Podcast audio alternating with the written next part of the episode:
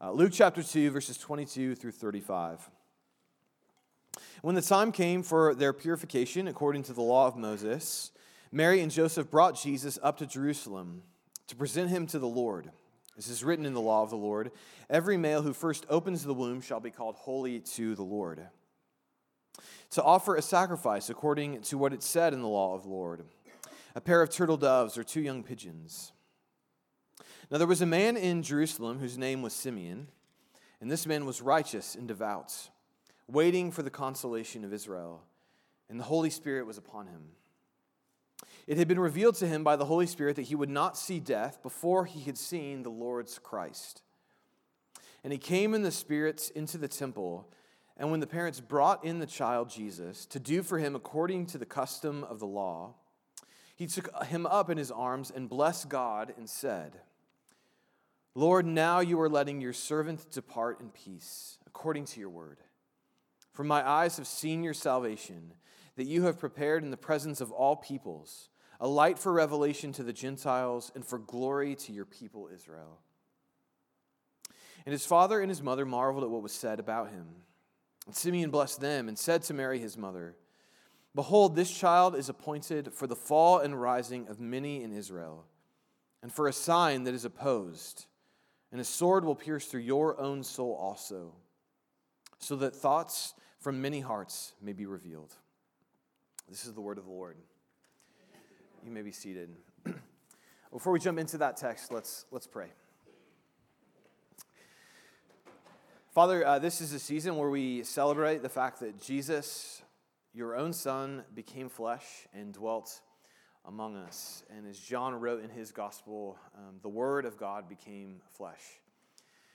And so we, God, we want to live our lives based on, on your word, on, on your truth. And so each week we, we open your word and, and trust that your spirit will speak truth into, the, into our lives, into the midst of our world. So do that, we pray, by your spirit. In Jesus' name, amen. Uh, well, I love this time of year. I'm, I'm someone who's all in on Christmas. I love eggnog. I love cheesy Christmas songs. I love Christmas lights. Uh, I'm all in on Christmas. But there's one thing about the season that I have always hated and that is the waiting. That my parents had a very strict rule growing up, which was that there would, there would be no gift opening until Christmas morning, which meant like waiting. And we pass this on to my own kids. There's no Christmas, uh, or there's no presents until, uh, until Christmas morning. So we have a chain of paper, like to help them count down the days until Christmas morning, so they can see by visually, like here's how long you have to wait. Um, and this, this week, we had a bit of a problem because there was a discrepancy between the chain and how many days my kids thought there were until Christmas. The chain was eight, the kids thought seven, and so this was a potentially explosive situation, uh, which was resolved peacefully because the chain was uh, correct. Um, and so, like, Christmas is all, it's, is about a lot of great things, but it's like at the heart of Christmas is waiting, which is why so many of our best Christmas songs deal with waiting. And I want to just two quick examples of some of the, the best and most important Christmas songs we have. The first being O Come, O Come, Emmanuel. It's, that song is basically a seven verse meditation on waiting for the return of Christ. Now, O come, desire of nations bind, in one the hearts of all mankind. Bid thou our sad division cease, and be thyself our King of peace. This is a song of meditation waiting on the reign of Christ to come and end our divisions and bring peace. And given our current situation and our current rulers, like that, that song should ring very true to us. There's so much division.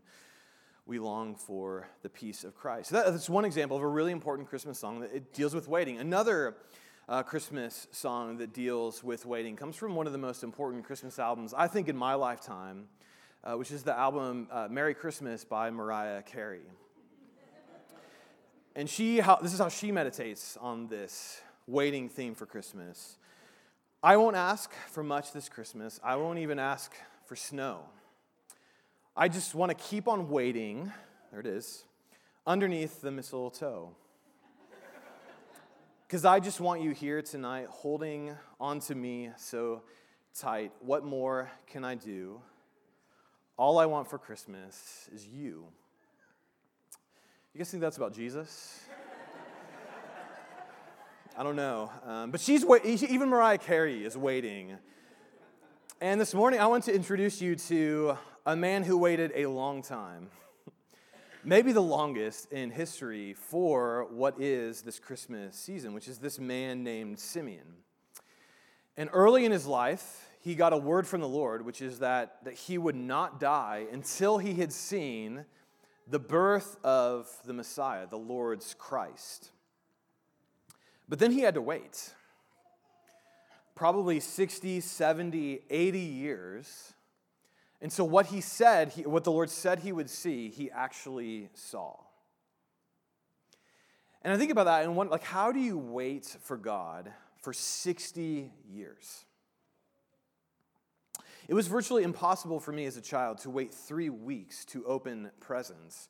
How in the world do I become the sort of person who could wait on God for 60 years? Because let me promise you something that in, a, in an instant gratification culture, God is not an instant gratification God. And Simeon had to learn this lesson, and we are going to have to learn this lesson if we are going to be people who wait on God. So, how do we do that? What does that look like? Well, I want to three things this morning out of this text. Uh, if you're going to wait for God well, you have to get stuck in your ways. You have to see the offense and you have to let the light overwhelm. So, first, you have to get stuck in your ways. And I, I want to I wanna highlight what we're told about Simeon, which is, is, is just a few things, not much. But we're told in verse 25 that he was righteous, he was devout, and he was waiting for the consolation of Israel. And this word devout is a particular word that, that refers to the fact that Simeon was someone who, who who followed the ways of God meticulously. He, kept, he, he was obedient to God in very meticulous and intentional ways. And some of the earliest Christian writings uh, say that, that Simeon was actually 112 years old at this moment. We don't, we don't know if that's, that's accurate or, or not, but what we do know is that he is, he is almost dead. And so he has waited a long time. And, and yet, despite the fact that he's waited this long time, from the moment God said, You're going to see my, my, the, the birth of the Messiah to today, where he's almost um, passed on from this earthly life, he's waited without cynicism, without giving up on God, but he's, he's meticulously followed and kept the ways of the Lord for all of these long years until now. He's, he's come to the temple, and the Lord's revealed to him this child that Mary and Joseph hold is the Lord's Christ. And so let's just assume, like, Simeon gets this word of the Lord um, at the age of 18, and he's 80 now. That is, that is 62 years. He waited for God for 62 years. 62 years ago from today is, is 1957. In 1957, Dwight uh, Eisenhower was just beginning his second term as president. Uh, the U.S. attempted to launch its first satellites and failed. Right now, our world runs on satellites. They hadn't even started yet. Um, and for the first time, the frisbee was marketed and sold as a toy. So imagine God makes a promise to you when Eisenhower was president, before satellites were in use, before frisbees even existed, and it didn't come true, it didn't happen until today? Would you have waited? That before we ever get to studying what Simeon's saying in response to his encounter with the baby Christ, we have, to, we have to start with how long am I willing to wait for God? Would I have waited for God? I think that question is especially important to us because we live in an instant gratification culture. Um, and, and one way to highlight this, I, I recently finished a book called The Ruthless Elimination of Hurry, and it had, it had an idea in it that was incredibly profound for me, and I've been trying to put it into practice, although Misty will tell you I did not put it into practice yesterday. But I'm trying to put this into practice, and I, if you do this, it will change your life. So get out a pen. You need to write this. This is really important. Write this down. Life changing advice. Here it is Drive the speed limit. I'm only half joking. Uh, I started doing this a couple weeks ago after I read this. And I, I gotta tell you first, I didn't even know what the speed limit on I 35 was which like 60 feels a little slow to me, but like I'm not gonna bicker with that. But just these, like putting my, my car into cruise control, sliding over into the right lane, and just driving slower than everybody else was an act of like punk rock resistance, unlike anything maybe I've ever done in my entire life. And like I thought, like started thinking, why do I drive as fast as I can? It's because I hate limitations, and I want to cram as much as I can into my life and into my day as I can which makes the speed limit unrealistic. When in reality, I am unrealistic. And this rush life, this unrealistic pacing, means that I have no chance of becoming the kind of person who could wait for God for 62 years because I can't even wait for Him for two minutes. I can't even drive 60 miles an hour. And so you contrast our current culture with Simeon, and, and he's, he's this devout man who follows the ways of God, who you can, you can be assured that when it's time to be in the temple to make a sacrifice and to worship, he is in the temple to sacrifice and to worship. And I think that the fact that he's built his life around the rhythms and practices and ways of God, it's why, why he could endure 62 years of waiting for God to say what he would do to come to pass. And if you and I want to, want to, to be people who can wait for God with that sort of resilience and patience and time, we have to get stuck in our ways. And in a culture of hurry and rush, we have to slide over to the slow lane, put it on speed, you know, speed control, and, and slow down. It means building our lives and rhythms and practices and calendars around the ways of God and not the ways of this world. And my fear is that many of us, like we just sort of fall in line with the rest of our culture and we build our habits and rhythms and practices not on the ways of God, but on the ways of this world, which says, get it all, hurry up, do more, if you can have it now. And so this week I read an interesting article in the New York Times, and it was, it was entirely on the length of sermons. How long do people in America preach? And there were two big uh, takeaways from me uh, for this, this article. First was that the average sermon length in the church in America is about 40 minutes uh, which is, I love that Tim Keller in the article said uh, that most preachers in America are nowhere near good enough to preach for 40 minutes. Um, now, to be clear, I average about 35 um, every week. Do not ask Andrew to verify that number. Uh, that's my number. It's good, okay? We can move on. Um, but so no one's good enough. Well, that's how long we're preaching. But the second takeaway, uh, and Sarah Pulliam Bailey, she's the author of this. Uh, she wrote this in light of, of something Keller said to her. She wrote uh, Keller said when he started preaching 40 years ago, regular church attendance meant someone was in the pew three out of four Sundays. That number has dropped. Now a regular churchgoer appears maybe 1.75 out of four Sundays. And he wonders whether that's because many are listening to sermons via podcast or online streaming as a fallback to showing up for a service. Um, now, I, I agree wholeheartedly with this trend. I think a lot of pastors are noticing this. And, and what's interesting is, is what's available to you on a Sunday morning, which is preaching, music, worship, you know, all the things we do, now is available on demand to you in the week via YouTube and worship videos through sermon podcasting. And, and I used to think this is really great because like there's so much great Christian content available to, to Christians through the week that it's, I mean, the, the resource of theological information you have available to you is incredible. Um, and yet, I'm not like I'm not so sure. I think it's a good thing anymore. And the reason why is is worship is not about where I have my tastes met, where I have my gratification given to me instantly.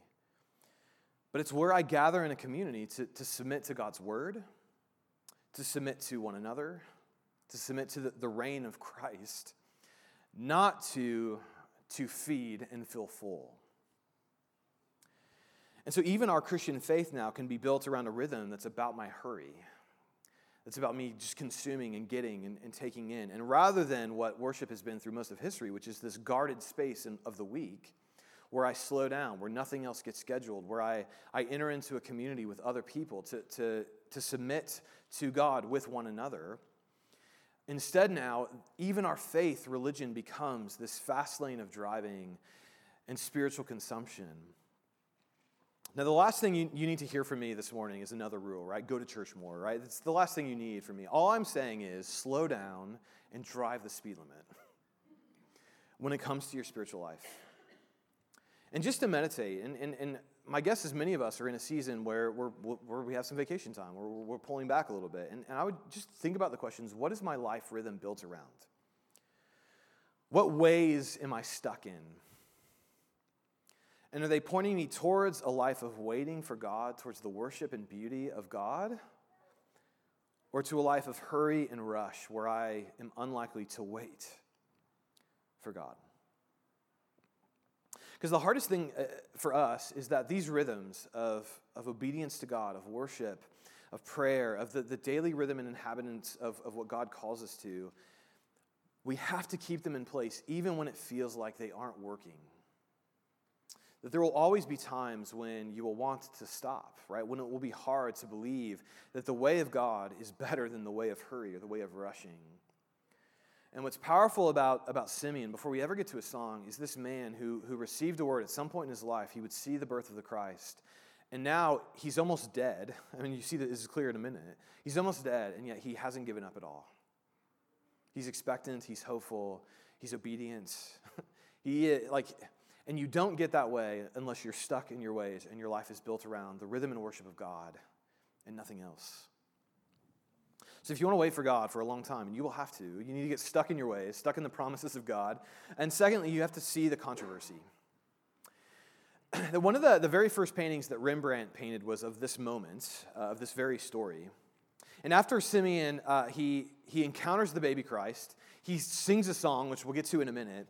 Um, but then he turns to Mary and he says this like, he says a very serious thing, a very intense thing to Mary in light of Jesus. And here's what he says to her He says to Mary, the mother of Jesus, Behold, this, jo- this child is appointed for the fall and rising of many in Israel, and for a sign that is opposed.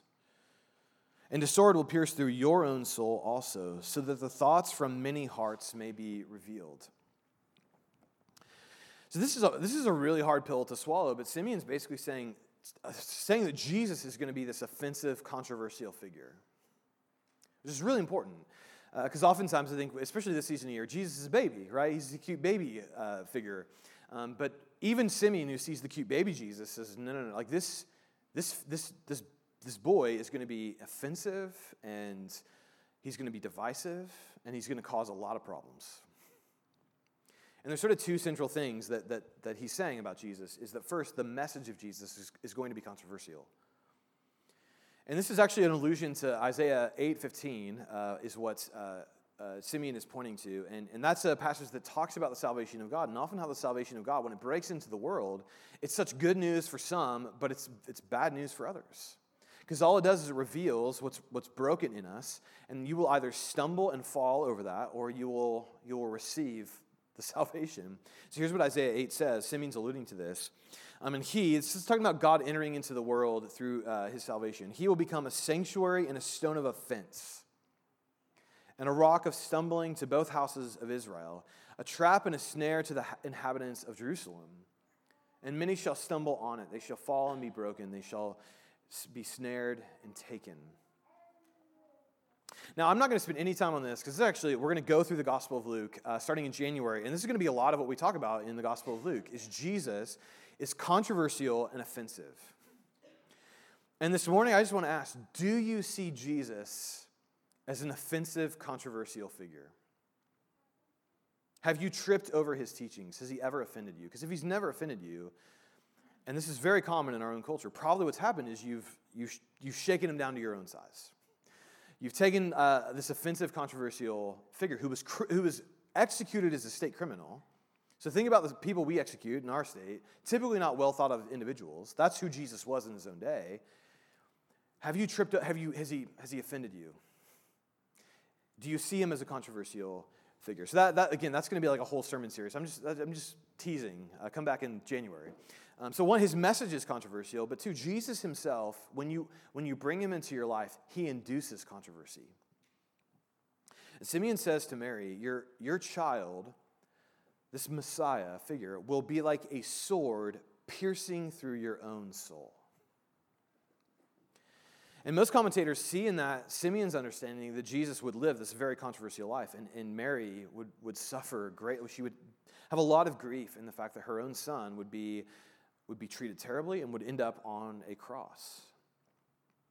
So you just think about that. Mary's own discipleship, which she's in this weird place of both being a follower of Jesus and the mother of Jesus. But, but she agrees to, one, accept the scorn of, of the virgin birth, which would have been a stain on her the rest of, your, of her life. And we see that in the Gospels. Jesus is mocked for no one knowing who his father is.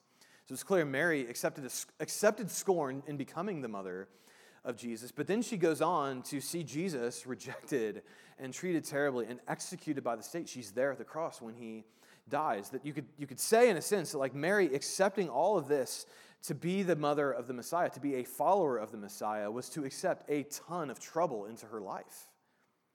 Like a sword piercing through her own soul. And if you take up life with Jesus, if you follow Jesus, at times, at moments, he is going to, to, to bring about your life in a way that it's going to feel like he has a sword and it's just it's digging into your soul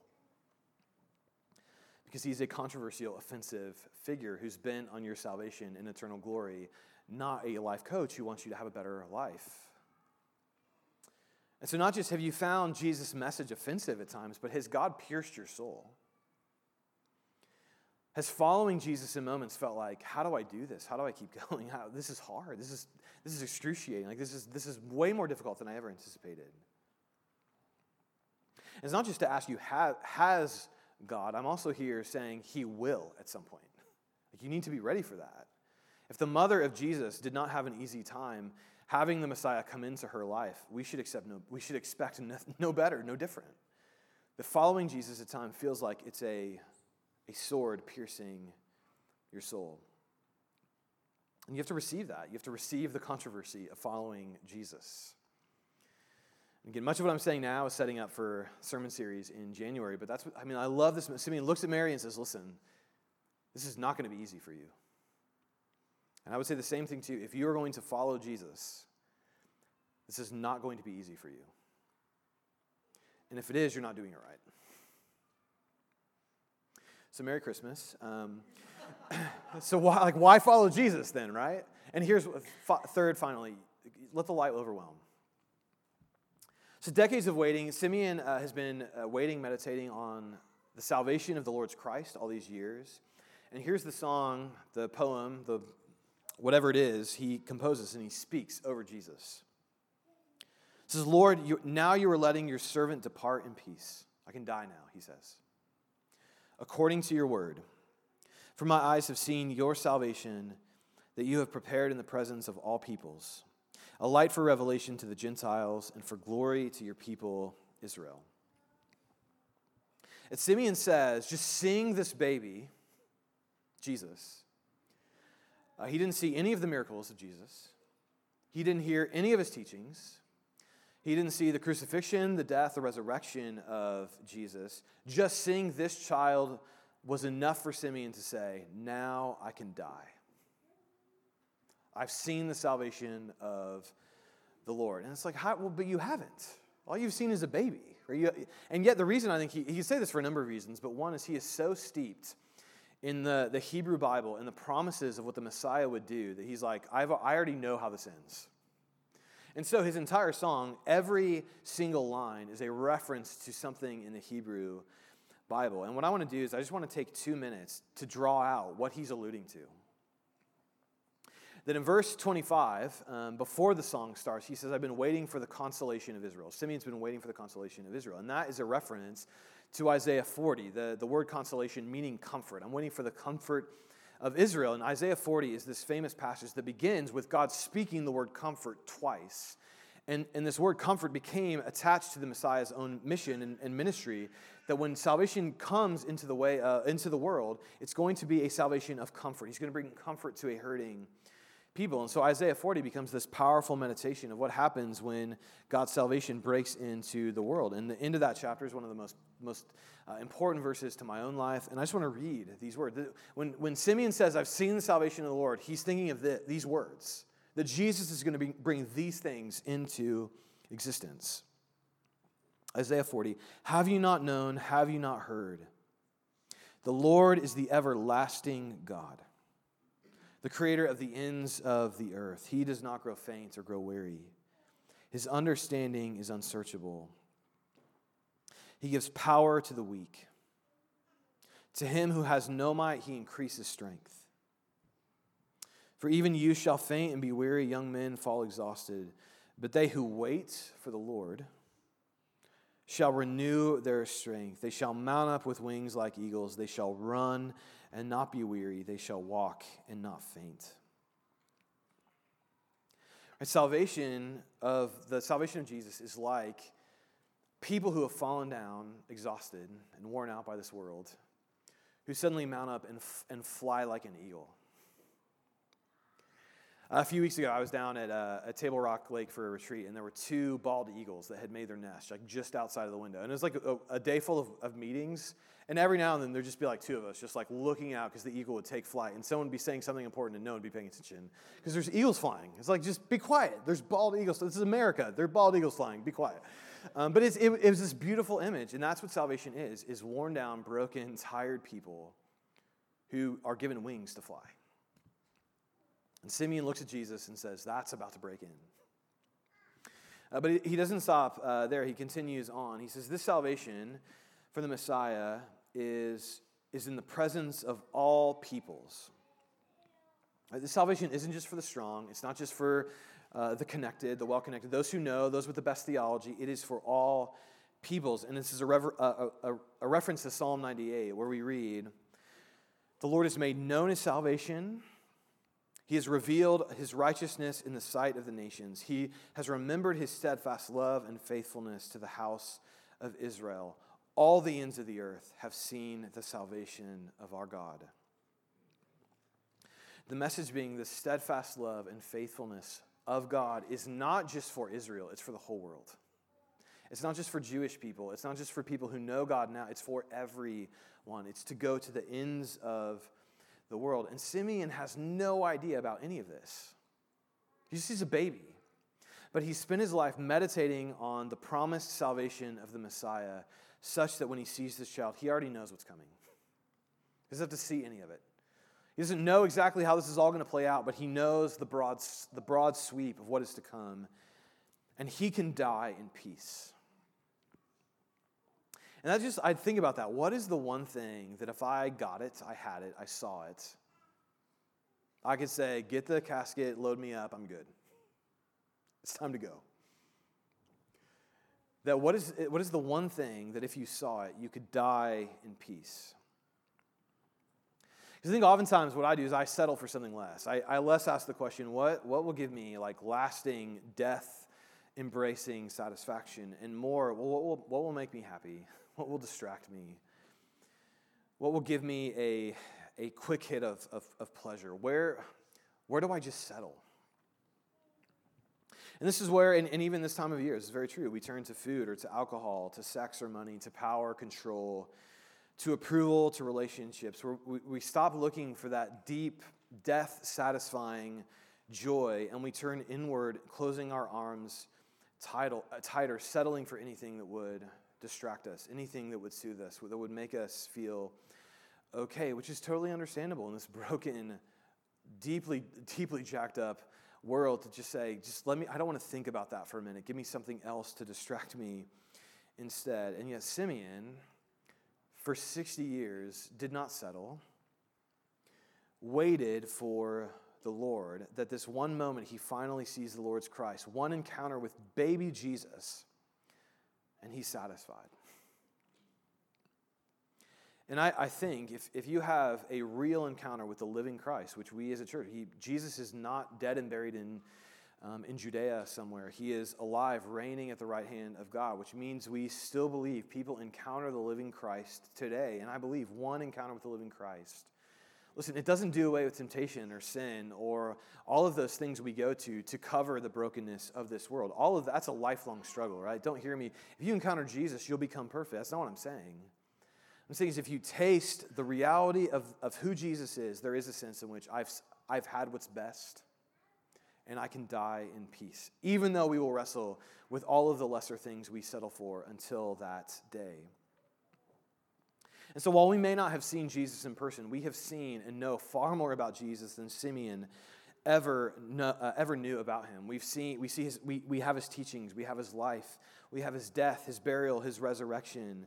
We have a light given to us that is so bright, even a cross cannot snuff it out. And it is that light of Jesus, his teaching, his life, his gospel, that, that should just overwhelm us, that we should come to again and again and again. Like, like Simeon, going to the temple just to encounter the person of Jesus. That light is what should overwhelm us and help us and enable us to wait for God in this long, difficult, tempting, trial filled life.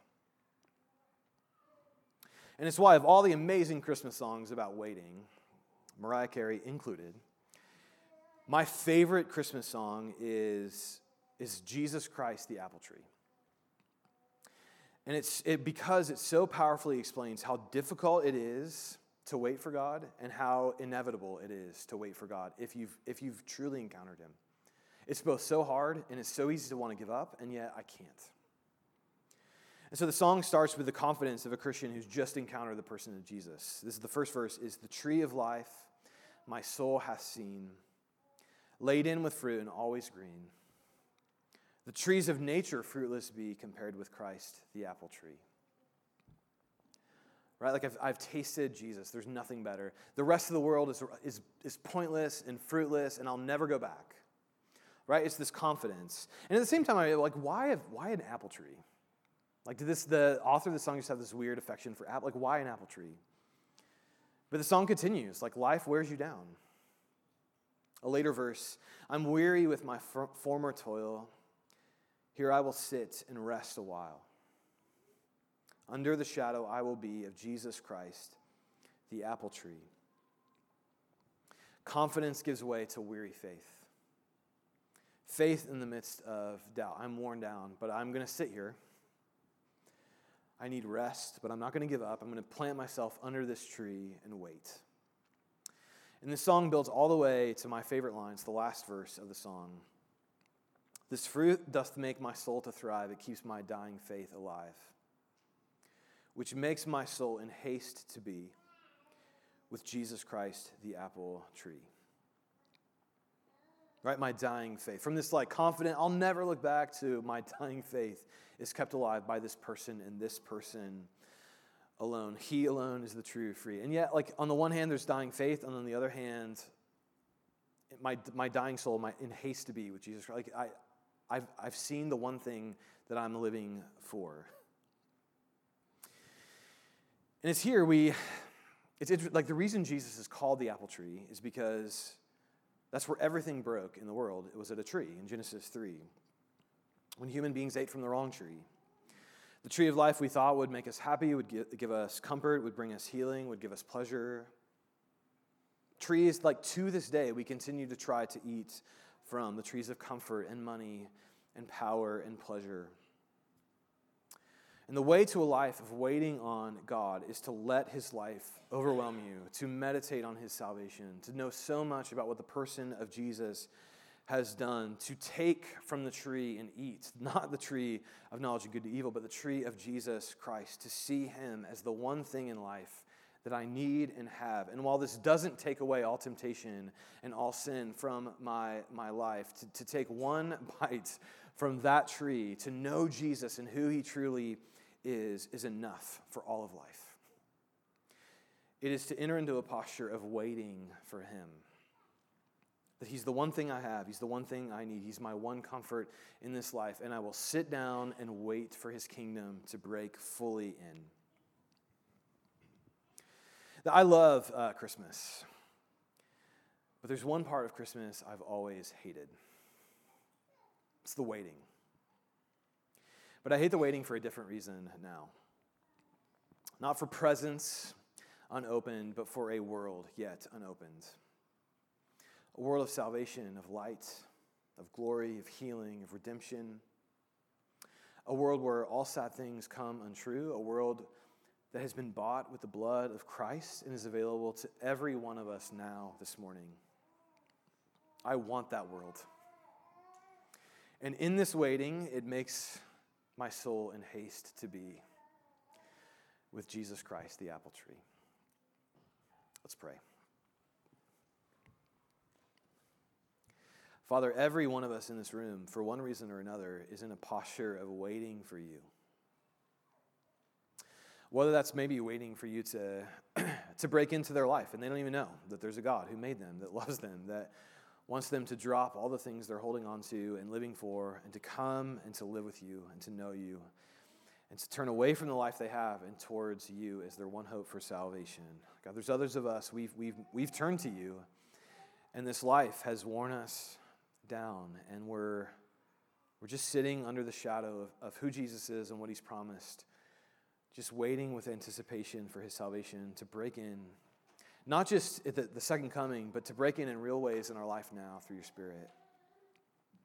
God, there's some of us, like this is life is great, and the blessings are flowing straight from Jesus into, uh, into our lives, and we're just in a place of joy. And I pray in this season we would not miss the joy is a gift from you, a good God who is the giver of all good things, that we would connect that joy and those good things with you as our Father who gives good things. God, we're all we're all waiting. And I pray in that waiting we would not settle for things that do not satisfy, but we would wait. We would wait for the redemption, the hope, the comfort of Israel, the return of Jesus, who is our hope. We pray all these things in his name. Amen.